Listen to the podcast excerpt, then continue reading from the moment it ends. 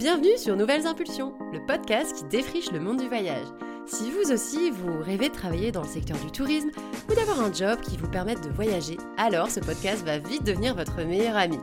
Vous le verrez, travailler dans le tourisme ne se limite pas à travailler en agence de voyage ou à être blogueur.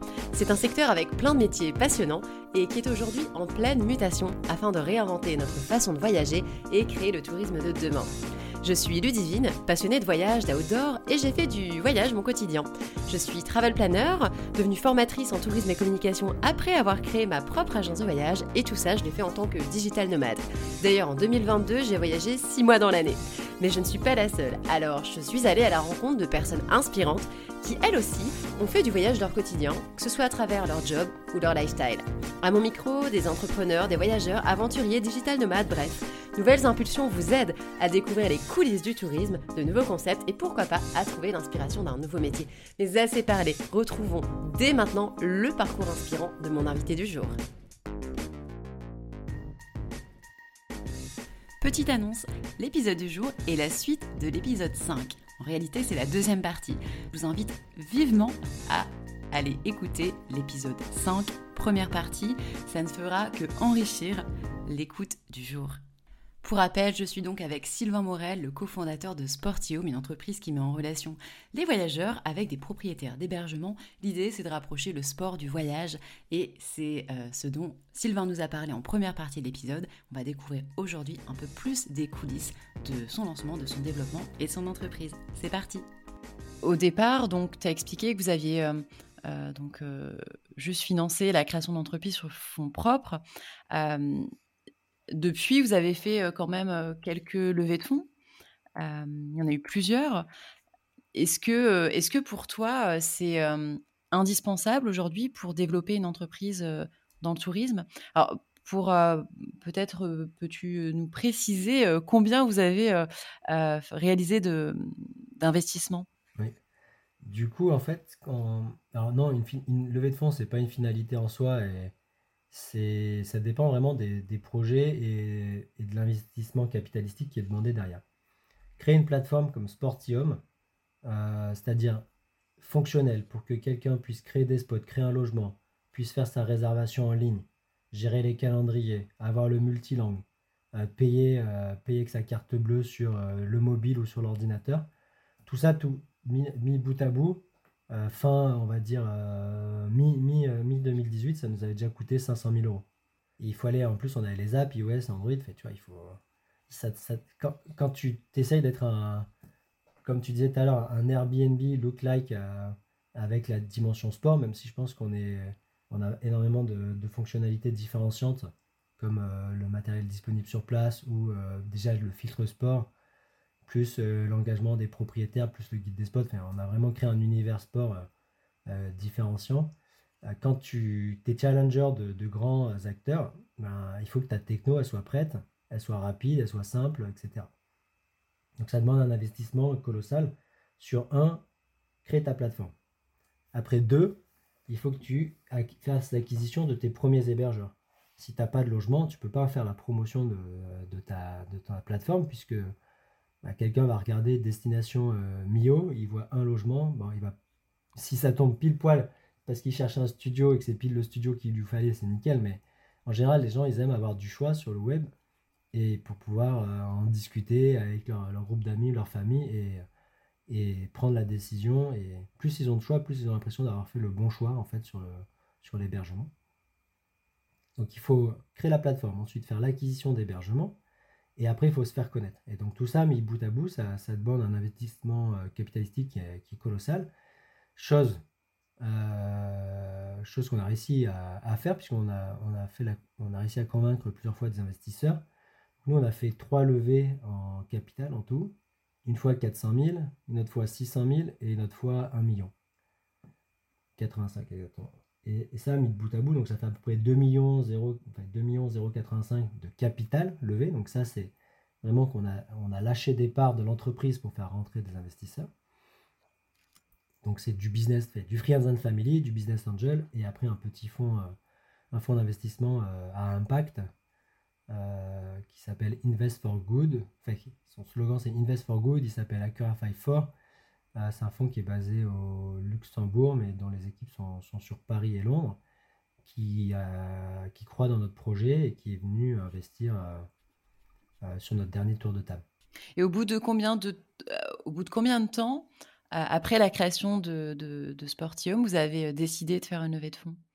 En fait, ça va, ça va vite dépendre de à quelle vitesse tu consommes du cash, mais aussi quelles sont les performances que tu as de l'autre côté. Il n'y a pas de levée de fonds sans performance.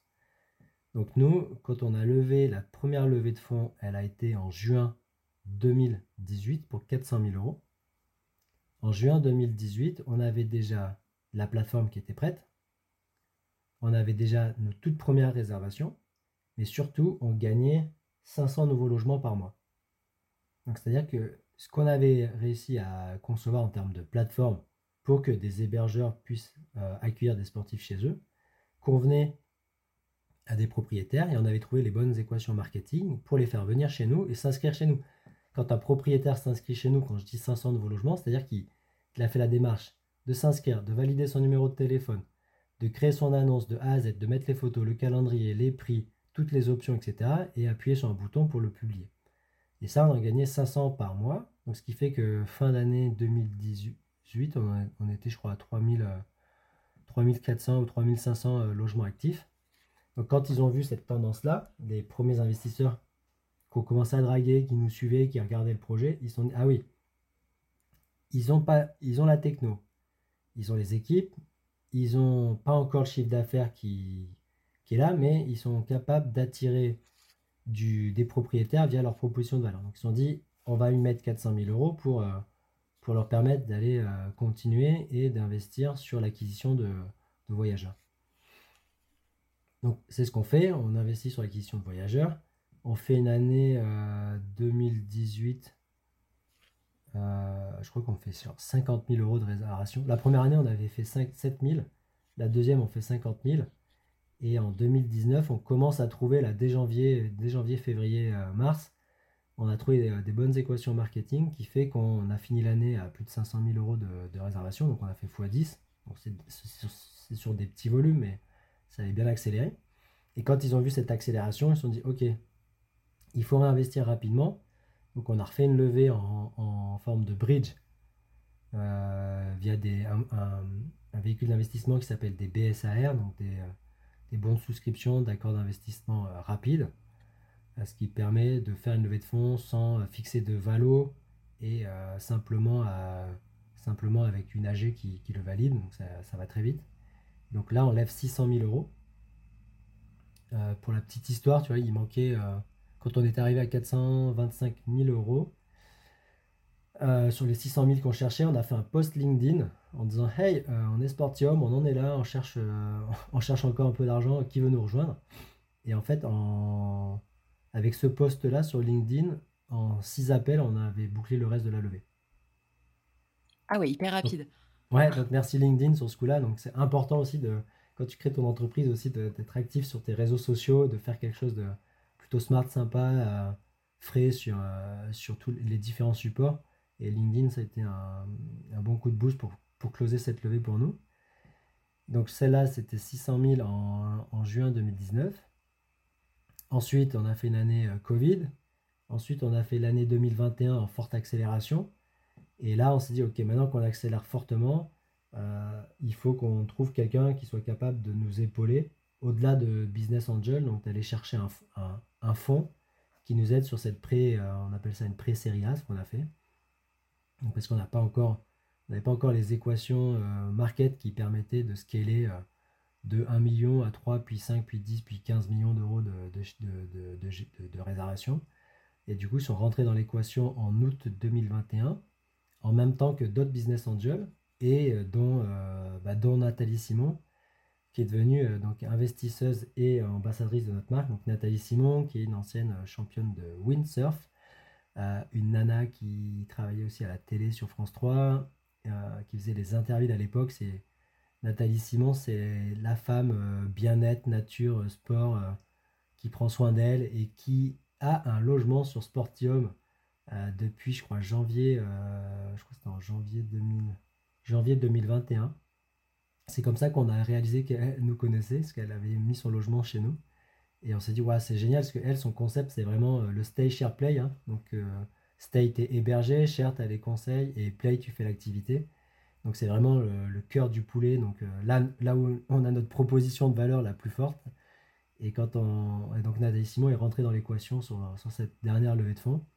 Et elle est devenue euh, égérie, ambassadrice, on va dire, de, notre marque pour, euh, pour à peu près 15-18 mois.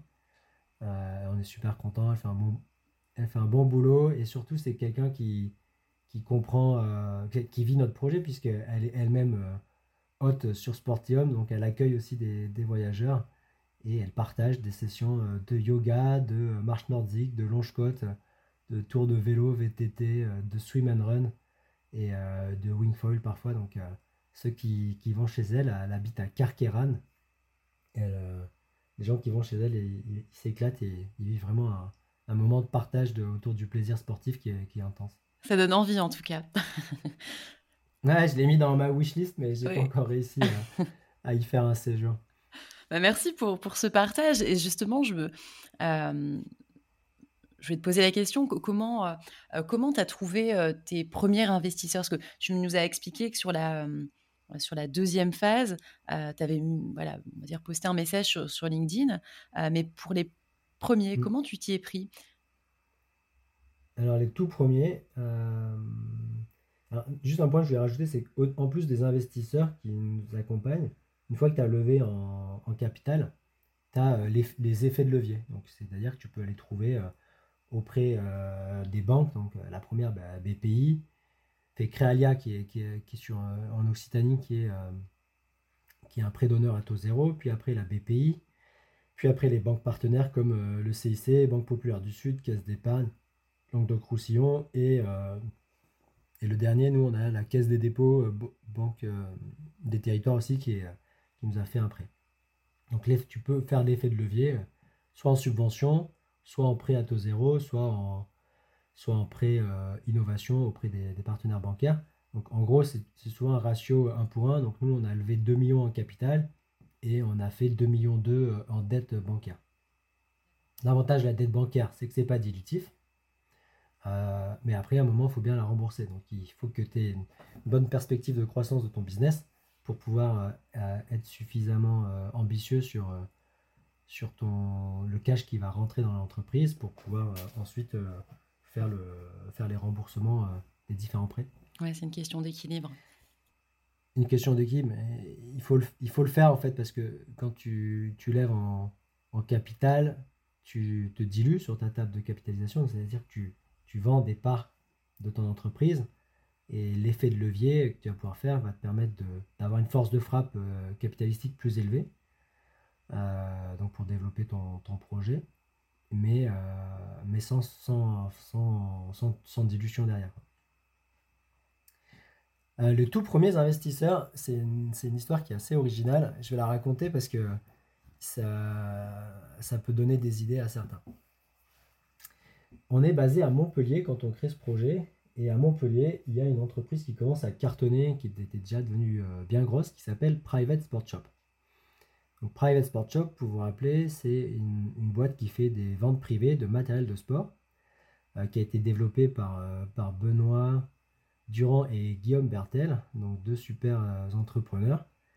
Et avec Fred, mon associé, on était en septembre 2016. Donc en septembre 2016, on avait un PowerPoint et une landing page. On n'avait toujours pas créé l'entreprise. En septembre 2016, je me dis, bah, attends, cette, entreprise-là, euh, Private Sport Shop, c'est quand même euh, super intéressant parce qu'ils ont, ils ont des jouets, ils ont du matériel de sport, donc ils ont les jouets. Peut-être qu'on pourrait euh, voir comment travailler avec eux pour équiper nos, nos hébergements en matériel de sport. Donc je demande autour de moi, tiens, qui c'est qui les connaît? Alors tout le monde les connaissait de nom, mais personne n'avait leur email ni leur 06. Je dis, mais c'est pas possible, ni au BIC, ni, euh, ni dans ma banque, ni rien. Donc je dis, ok. Je prends mon téléphone, donc j'ai appelé au, j'ai appelé au SAV de chez euh, Private Sport Shop. Je suis tombé sur quelqu'un euh, bah, qui, gérait, qui gérait la relation client. Et ai dit, voilà, je suis Sylvain, je, suis, je suis basé à Montpellier, j'ai monté un projet qui est super sympa autour de l'hébergement pour les sportifs et j'aimerais le présenter à, à Guillaume et à Benoît. Et le gars me répond Non, non, ah non, mais non, on ne donne pas des emails comme ça, c'est pas possible, je peux, je peux pas faire ça. Et j'insiste, je dis Mais non, mais regarde, le, projet, il est juste génial. Vous avez les, les, jouets, nous, on a les terrains de jeu. Il faut vraiment qu'on se rencontre et je pense que ça va leur plaire. Et là, il réfléchit et puis finalement, il me dit Ok, bon, je, je vois le truc, je pense que je pense que oui, donc je vous passe leurs emails. Et là, il nous, donc, il communique l'email de, de Guillaume et de Benoît. Dans la foulée, on leur fait un email.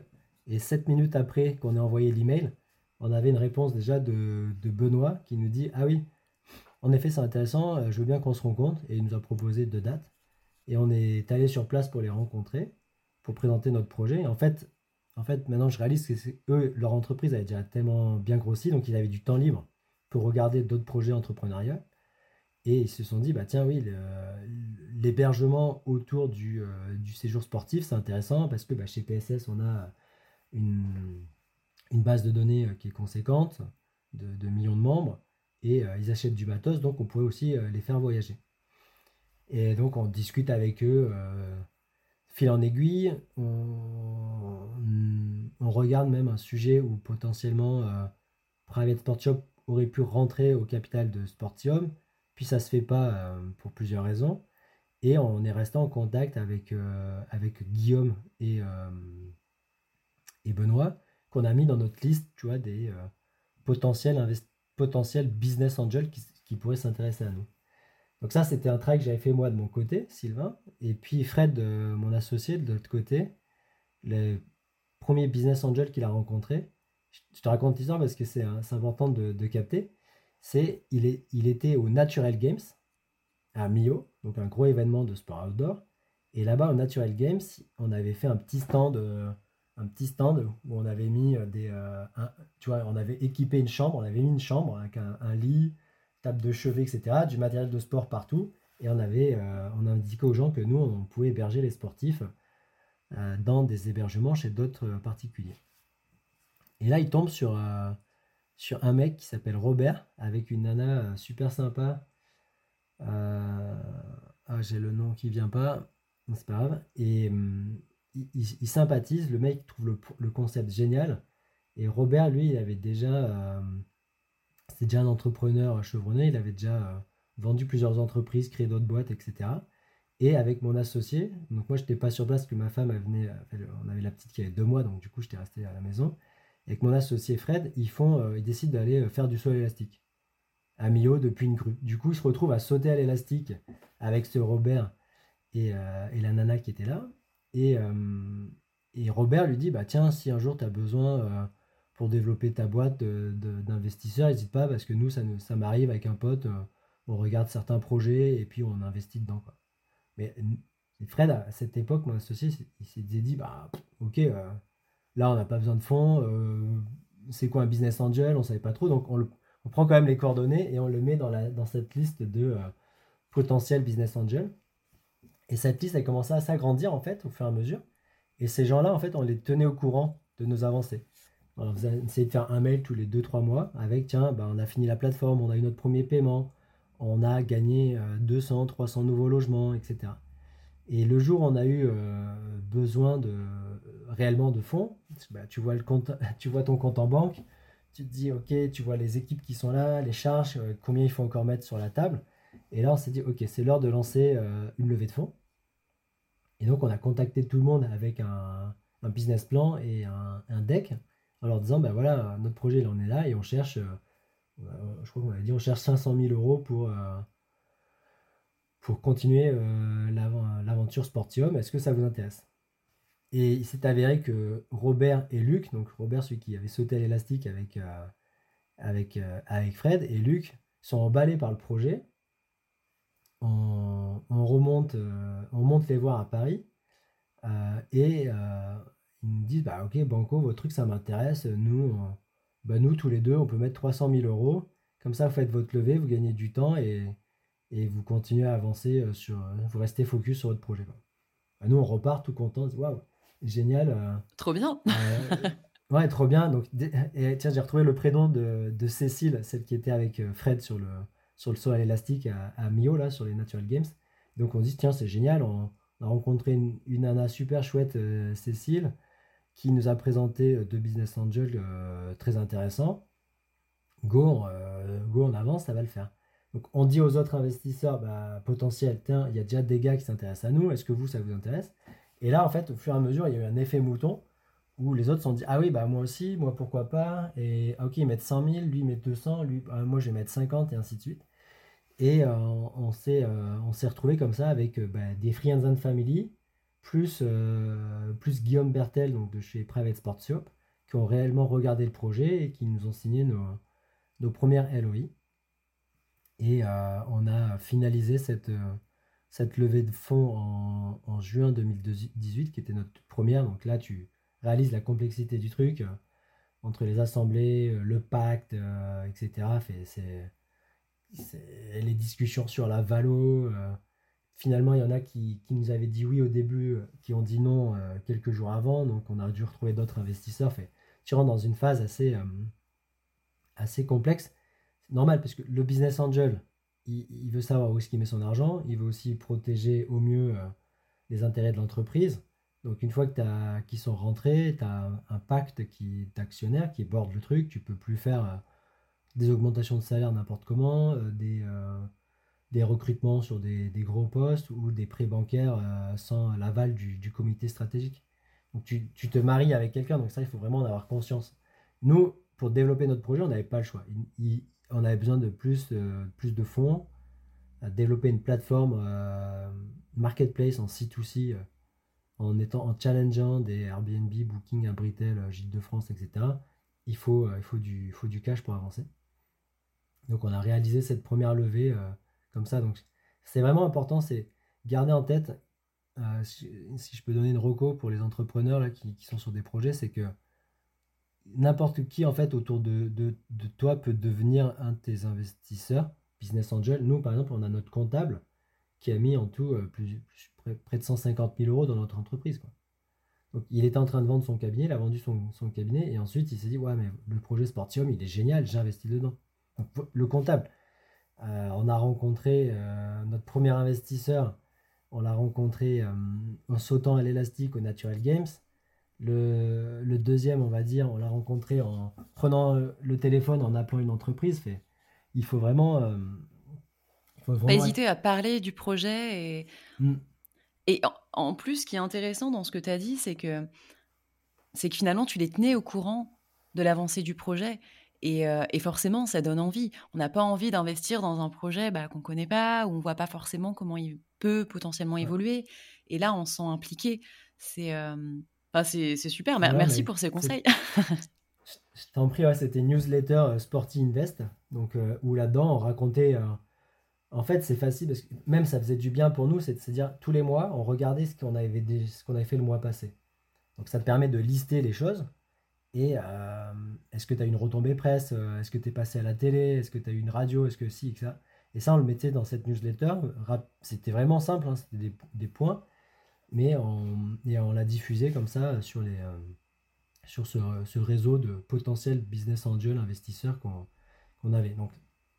C'est aussi à double tranchant, c'est-à-dire que si, si ton projet décolle pas du tout, euh, et que tu leur racontes que ça décolle pas, tu vois, c'est pas, c'est pas bon. Là, on avait la chance, c'est qu'on gagnait plus de logements, on accélérait sur les réservations, donc du coup, c'était, euh, c'était, euh, on va dire que l'engouement était là, donc ça valait le coup aussi de, partager ces, informations. Ouais, c'est sûr que c'est plus, c'est plus sexy, si on peut dire, quand, quand, que, quand le mmh. projet décolle.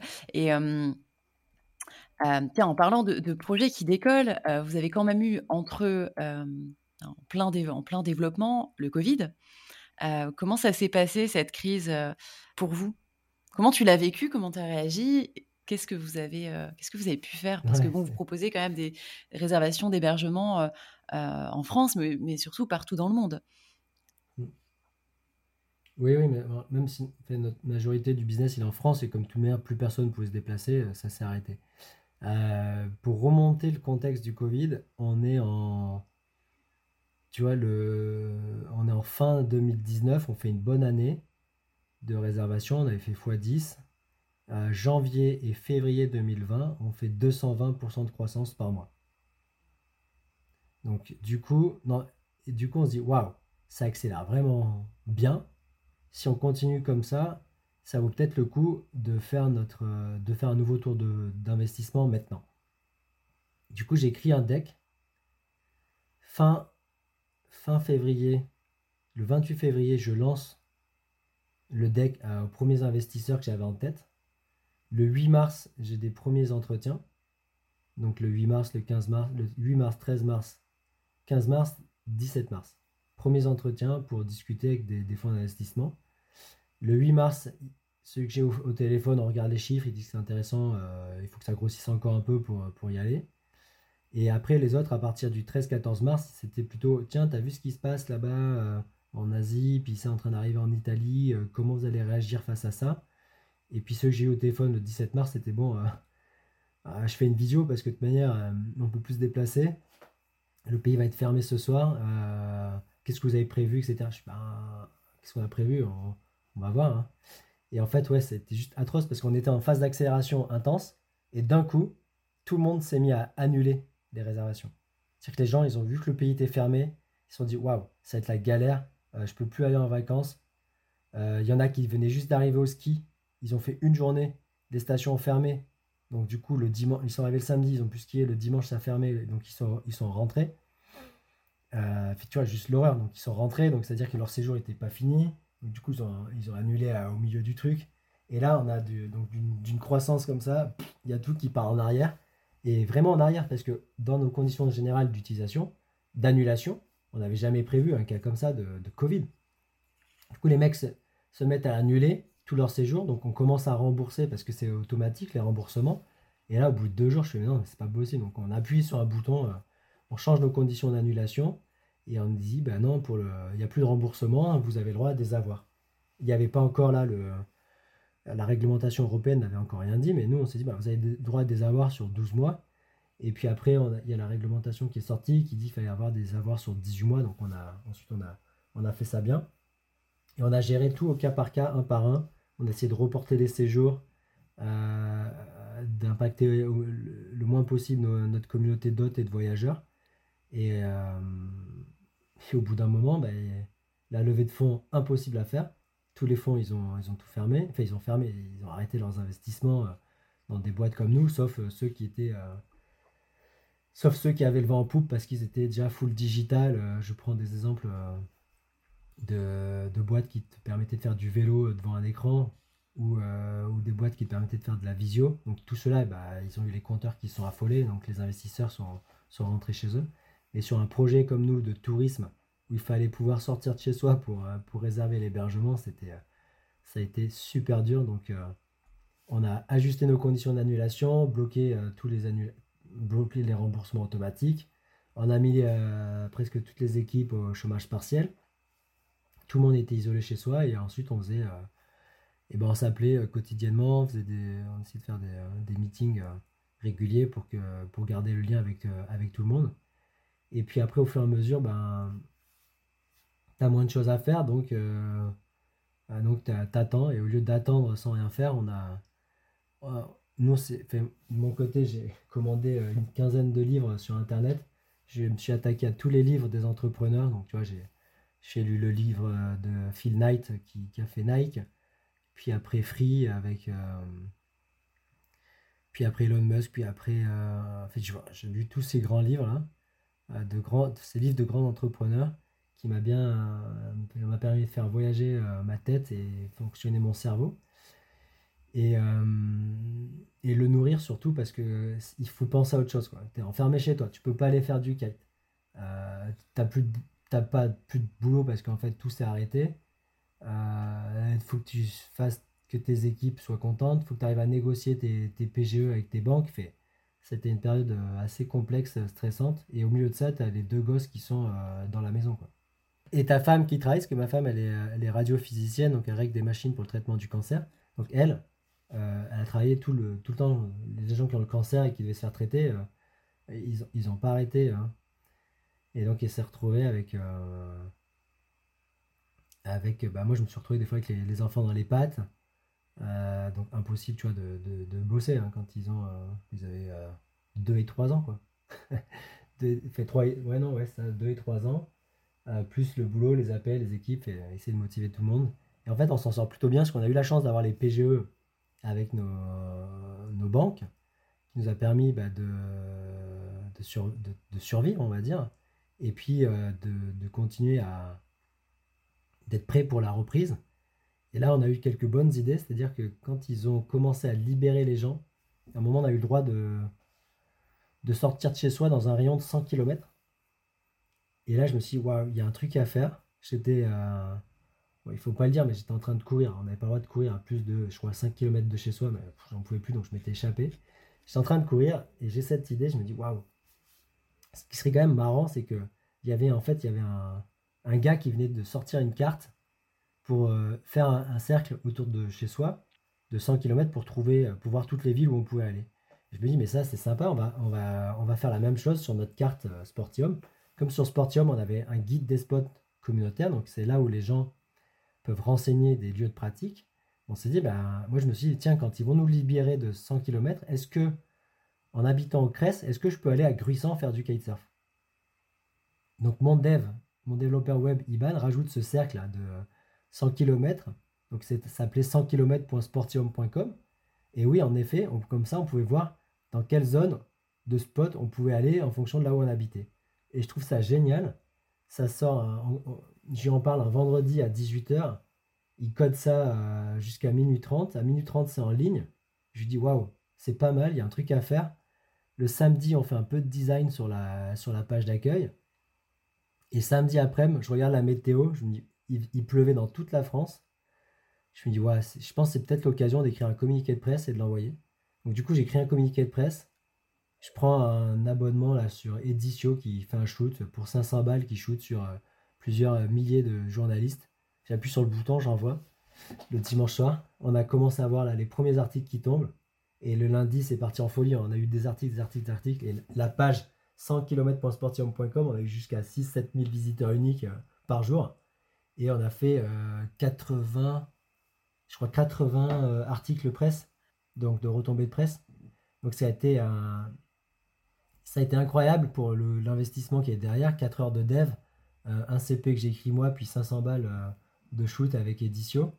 Et ça a vachement pris parce qu'en fait, les gens, ils, ils, ont vu ça comme cet outil du déconfinement des sportifs qui allait permettre de trouver autour de chez toi, dans un rayon de 100 km, tous les spots où tu allais pouvoir aller.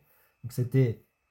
Tu vois, on a utilisé notre cerveau et le temps qu'on avait pour essayer de trouver des petites astuces pour gagner en notoriété. Et notre nom de domaine, bien, en ayant fait ça, notre nom de domaine a, gagné en notoriété. On a eu des articles dans des magazines qu'on n'avait jamais réussi à capter précédemment. Parce que là, ils avaient, euh, les journalistes avaient un petit outil à présenter, très simple, que tout le monde pouvait utiliser, soit sur son, mobile ou soit sur, euh, son, ordinateur. Et voilà, on était, euh, on était super content de, voir cet effet-là euh, super positif de, de retombées qu'on a pu avoir. Donc, pendant le Covid, on est resté agile, malin.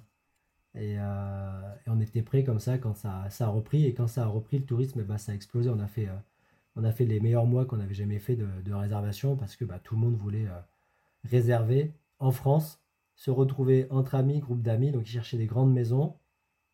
Et surtout, ils voulaient plus aller à l'hôtel, ils voulaient plus aller dans le centre de vacances. Donc du coup, la, le, vacation rental, donc la location d'hébergement entre particuliers, elle a, vraiment, euh, vraiment accéléré. Et cette tendance, elle est encore vraie aujourd'hui. Euh, on le voit sur...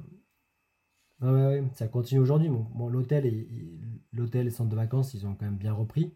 Mais les gens qui ont goûté à la location de vacances entre particuliers en plus avec cette dimension sport, tu vois, de pouvoir te reconnecter avec la nature, d'aller faire du paddle, du vélo, etc., ben, ça, ça plaît et la tendance, elle est, elle est vraiment inscrite. On le voit, euh, c'est pas qu'en France, hein, c'est dans, les pays européens, même aux États-Unis, la, la pratique du sport outdoor et euh, les réservations dans des lieux de vacances entre particuliers, c'est vraiment en train de, continuer à accélérer. Voilà pour notre histoire du Covid qui a été une période. Ouais, bah finalement, c'était une période positive. il faut toujours le prendre euh, comme ça, il faut, faut, faut être astucieux. Mais ça a été une période qui était. Euh, c'est difficile parce que quand tu vois ton business qui accélère, qui d'un coup tout part en marche arrière, c'est. c'est atroce. Et là, et puis là, de l'autre côté, tu vois les boîtes qui cartonnent parce que bah, ils sont. Et tu dis, ouais, mais eux, en fait, ils cartonnent parce qu'il y a le Covid, ok, mais. Et on aurait bien aimé dans, dans ce cas-là, tu vois, avoir des. Tout, tout ce qui s'accélère à gérer dans tous les sens. Mais voilà, c'est. Dans le tourisme, c'est pas le cas. ça s'est passé plus tard. Hein. Chouette. Bah, écoute, on arrive bientôt euh, à la, à la fin de l'épisode. Dernière question. Comment toi, t'imagines le voyage de demain? C'est un sacré sujet complexe parce que il y a une vraie tendance à essayer de. Tu vois, il y a, quand même une tendance là qui dit euh, l'impact du voyage sur, euh, sur l'écologie avec euh, ta consommation de CO2. Donc c'est, vrai que tu, si, si tu habites à Montpellier et que tu as envie de surfer une très belle vague, c'est pas à Montpellier que tu vas surfer une très belle vague. Du coup, pour aller chercher, surfer une belle vague, il va falloir que tu ailles dans les Landes. Mais si tu veux de l'eau chaude, très chaude, il faut que tu ailles à, Bali, par exemple, en Indonésie. Et là, à ce moment-là, tu dis, waouh, t'imagines ton impact, ton bilan carbone de prendre ta planche de surf, la foutre dans un avion, toi aussi monter dans un avion pour aller surfer une vague.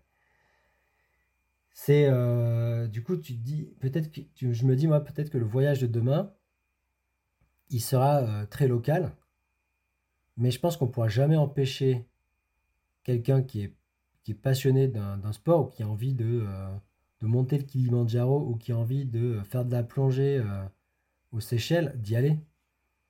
Par contre, je pense qu'on peut lui donner les outils pour réfléchir déjà à l'impact qu'il qui, qui, amène. Donc si déjà quand tu réserves ton billet d'avion, tu as tous ces outils qui disent voilà, tu as euh, tant de carbone etc. Et, que tu puisses le compenser. Donc déjà, ça pourrait, euh, ça pourrait aider. Mais compenser, c'est un peu comme euh, mettre un pansement. quoi. C'est que tu sais que ça va, ça va avoir un impact négatif, mais bon, tu dis, allez, euh, j'achète quelques arbres et je compense. Ce qui n'est pas forcément très, très logique. Donc, je pense qu'on ne pourra jamais empêcher les gens de, de voyager.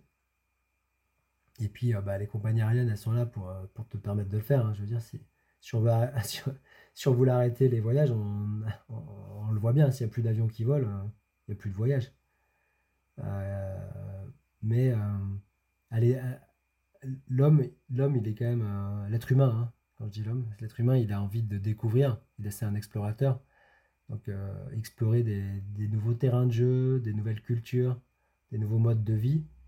Euh, c'est aussi euh, hyper intéressant.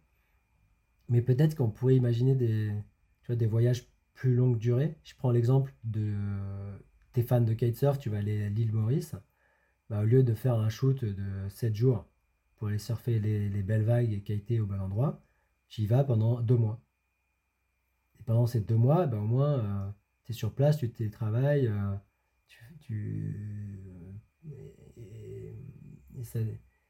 et, et tu as, un impact sur l'activité locale qui peut être plus important parce que bah, il faut que tu loues euh, une location sur deux mois. Euh, tu vas rencontrer peut-être plus de gens. Tu as le temps de faire vivre plus euh, les commerçants locaux, que ce soit sur les, sur les marchés, les restaurateurs, etc. Donc peut-être que tu vois d'imaginer des, des, séjours plus longs, ça serait intéressant, mais c'est presque inconcevable avec des vies de famille. Si moi je pars deux mois, je peux pas laisser ma femme deux mois avec les enfants où je peux pas partir à 4 avec mes enfants deux mois à l'île Maurice. ils sont aussi à l'école, donc euh, donc c'est pas euh, c'est pas évident. tu peux faire du, voyage avec ton masque, ton casque euh, de VR type Oculus ou autre, mais c'est donc pour moi il n'y a pas vraiment de réponse exacte sur ça, mais je pense que c'est une conscience collective qu'il faut avoir sur sur comment euh, pratiquer ces sports et comment explorer la planète. Euh, peut-être que euh, aussi un travail à faire côté, côté fabricant d'avions. on sait que chez Airbus ou, ou autre, ils travaillent sur des avions à émissions beaucoup plus réduites, des avions, pourquoi pas électriques. Mais mais il y, aura quand même le fait de se déplacer à travers le monde induit forcément un impact sur la planète. Euh, ça, c'est sûr. Moi, à titre perso, j'ai fait beaucoup de voyages dans le passé. Et sur les, euh, sur les six dernières années, donc depuis que j'ai créé ma startup, euh, la seule fois où j'ai pris un avion euh, longue distance, c'est pour mes 40 ans pour aller à, l'île Maurice.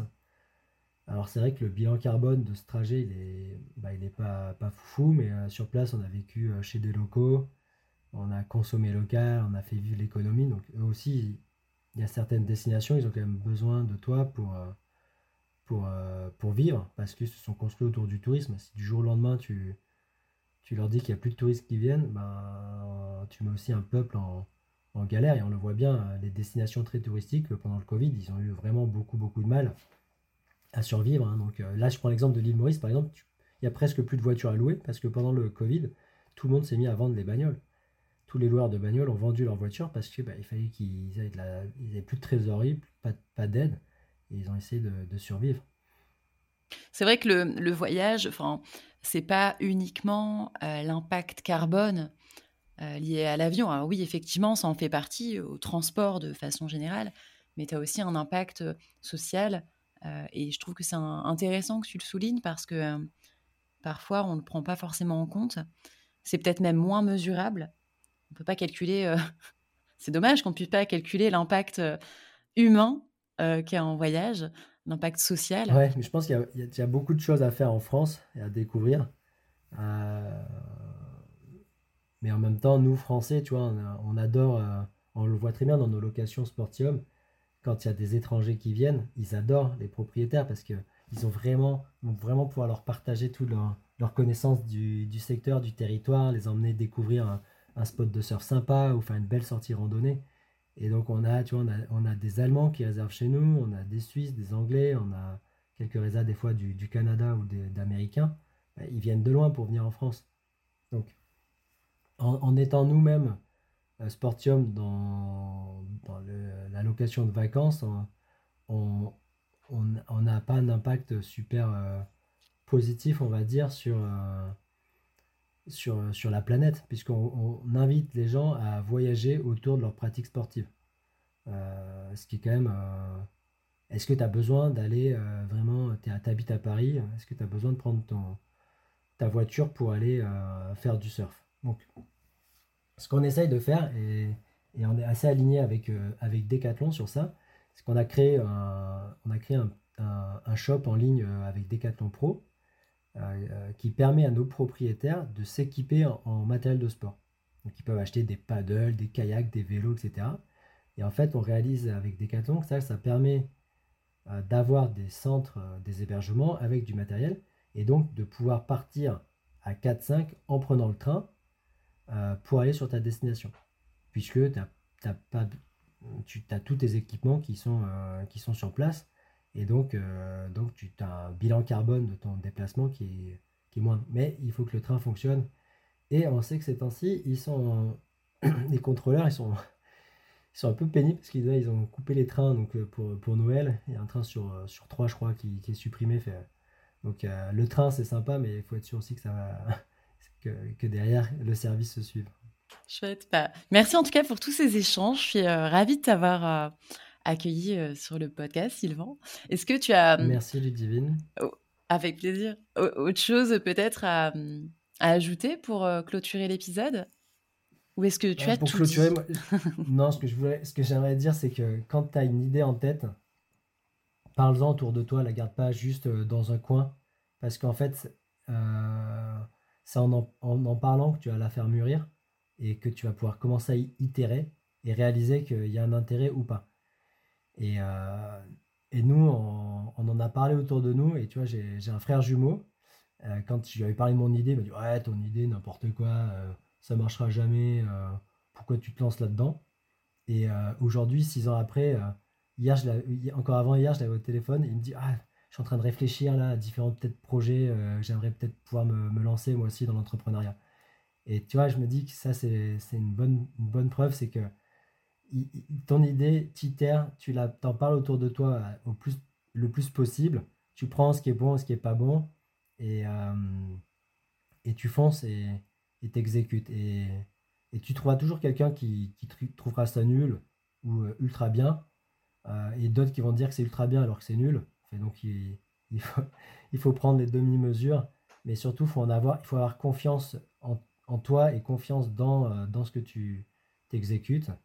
Et euh, pour moi, de ma vie de salarié que j'ai fait pendant 10 ans et aujourd'hui ma vie d'entrepreneur, euh, pour rien au monde, je fais marche arrière. j'ai adoré ma vie de salarié, je trouvais ça sympa. Mais là, la vie d'entrepreneur, c'est tu crées de la valeur, c'est encore plus puissant. Et, je trouve qu'en termes de, satisfaction personnelle, c'est génial. Bah, merci pour ce mot de la fin.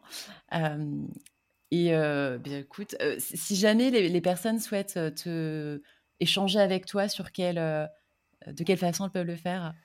Donc le mieux, c'est via LinkedIn. Je suis assez actif sur LinkedIn. donc à Morel, M-O-R-E-L et Sylvain. et du coup, me ping, je les accepte, on échange. Je file pas mal de coups de main sur, sur différents projets entrepreneuriaux. J'ai mis quelques billes aussi dans, dans des boîtes. Et donc, avec, avec plaisir pour, euh, pour partager mon expérience, donner quelques conseils. Et, euh, et je fais ça volontiers sur mon quelques minutes de temps libre qui me restent. Donc, en général, c'est plutôt le soir vers 9h, 9h30. Génial. Eh bien, merci Sylvain. Et, et je te dis à bientôt. Merci Ludivine. Salut. Merci à toutes et à tous d'avoir écouté cet épisode du podcast Nouvelles Impulsions jusqu'au bout. J'espère qu'il vous a plu et qu'il aura su vous inspirer.